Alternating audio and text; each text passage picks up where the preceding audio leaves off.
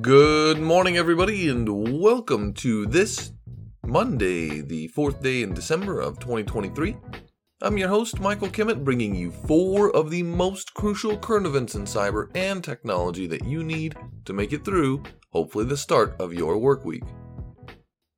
We're going to start in the state of New York, where a British man, Idris Mustapha, is getting a sincere justice wake up call, facing up to 20 years in prison. The charges include securities fraud, wire fraud, access device fraud, and computer intrusion. For seven years between 2011 and 2018, according to the charges, the individual and his unspecified co conspirators hacked into brokerage and email accounts which allowed them to steal more than $6 million from victims. So you need to make sure that you have multi factor authentication. You need to make sure that you use that on both your email and your brokerage accounts. You also need to make sure that you're changing your password fairly regularly or using a password manager. Because again, $6 million were stolen in these cases. And also, the individuals were conducting trading on victim accounts. You might be asking, why would they do that? By investing large sums of money in specific stocks, they could manipulate the price, and then in their own accounts, legally, they could then purchase shares or sell shares based on the price that they were manipulating via funds from victims' accounts. So, brokerage accounts are very profitable. Criminals are going to try to gain access. Make sure you secure your accounts to ensure that you are not the victim of other criminals like Idris Mustapha. There's another cyber criminal facing potential jail time, this one in the state of Ohio. In Cleveland, Ohio, Vladimir Dunaev is uh, pleading guilty, 40 year old Russian national, for his part in a cyber criminal organization which deployed the malware TrickBot. And they did this against uh, victims' computers to steal money and also lead to the installation of ransomware. And the reason that uh, this individual is pleading guilty in Cleveland is because 10 of the victims, including schools, real estate, and other organizations, were in Ohio, and the damages totaled over 3 million US dollars and for his part in the operation, specifically deploying TrickBot, Dunaev is facing prison time in a federal court. We're going to stay on justice because the United States Treasury Department, in a coalition with other countries like Finland and international agencies like Interpol, have sanctioned, via the Office of Foreign Assets Control, known as OFAC, a cryptocurrency organization Sinbad.io, which launders or mixes cryptocurrency assets for individuals. Why would you need to mix cryptocurrency assets? Because you want to hide their origin. Essentially, because cryptocurrency is an open source ledger, when large numbers of Bitcoin, Ethereum, or other cryptocurrency are in a wallet, people know where that money is. And so mixers like Sinbad.io conduct thousands of transactions, moving the money to other legitimate, sometimes wallets, ultimately funneling it back to an account owned by the individual. But by that point, there's been so many transactions it's hard to trace the money. Well, apparently, Sinbad.io is the favored mixer by the North Korean government, whose cyberspace operations, tracked by many as Lazarus Group, use Sinbad.io to launder the illicit stolen funds and this is how North Korea funds many of its programs because of its pariah state geopolitically.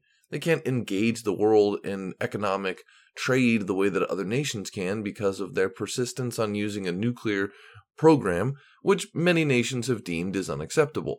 Whether you agree or disagree, the result is that North Koreans are stealing cryptocurrency or generating it and then mixing it.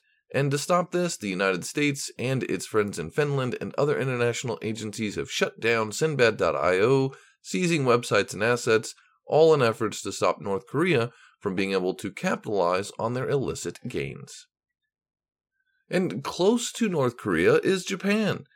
And there's an alarming report last week about Japan's Aerospace Exploration Agency, known as JAXA, JAXA is responsible for developing and launching satellites and it is also involved in advanced missions aimed at exploring asteroids and also exploring the moon.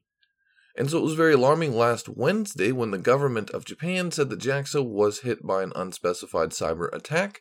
Many JAXA systems were taken offline. Now, there are reports that the attackers were able to gain access to the JAXA's Active Directory, which is basically the internal phone book for all users, which could include things like passwords. And although gaining access to Active Directory, the organization is saying that there's no evidence that any data was actually stolen, and that, that there was no sensitive information accessed. Although you could argue that Active Directory is pretty sensitive. And despite this, there is no confirmation about who conducted the attack or the overall impact. There was a reschedule of a launch, but that was not due to cyber attack. That was, in fact, due to weather. And there are reports from within Japan that the attackers exploited a vulnerability on network equipment, which was patched in June of this year. So it looks like this attack potentially could have been prevented by proper patching. And although JAXA is a critical resource in terms of space exploration and missile development, it's very important to know that large organizations sometimes struggle to patch for a variety of reasons. But just because you struggle to patch, especially if you're a larger organization, doesn't mean that you should not endeavor to know when critical resources like your network equipment need to be prioritized to help prevent this type of attack from impacting you and potentially things like space launches. That'll do it for me today. Thank you all so very much. Have a fantastic and outstanding day. It's going to be a good one, so stay safe, stay strong, stay healthy, and we'll see you tomorrow. Michael Kimmett signing off. Ciao.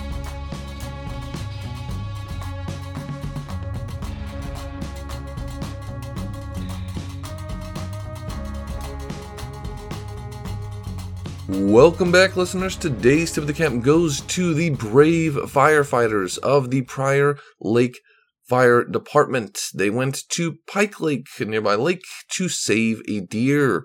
Locals found a deer was stuck on thin ice during the wintertime. The ice began to form over the lake, and the deer could not stand up.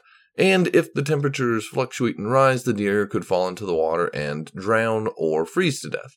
And so the brave fire department sent individuals who braved the thin ice, pushing it off of the lake with sticks, sliding it to safety, risking their own lives to do so. So, to you, Prior Lake Fire Department, a sincere tip of the cap for caring enough about nature and the community to risk your lives to ensure that all life is sacred, safe in your area. And please keep on firefighting.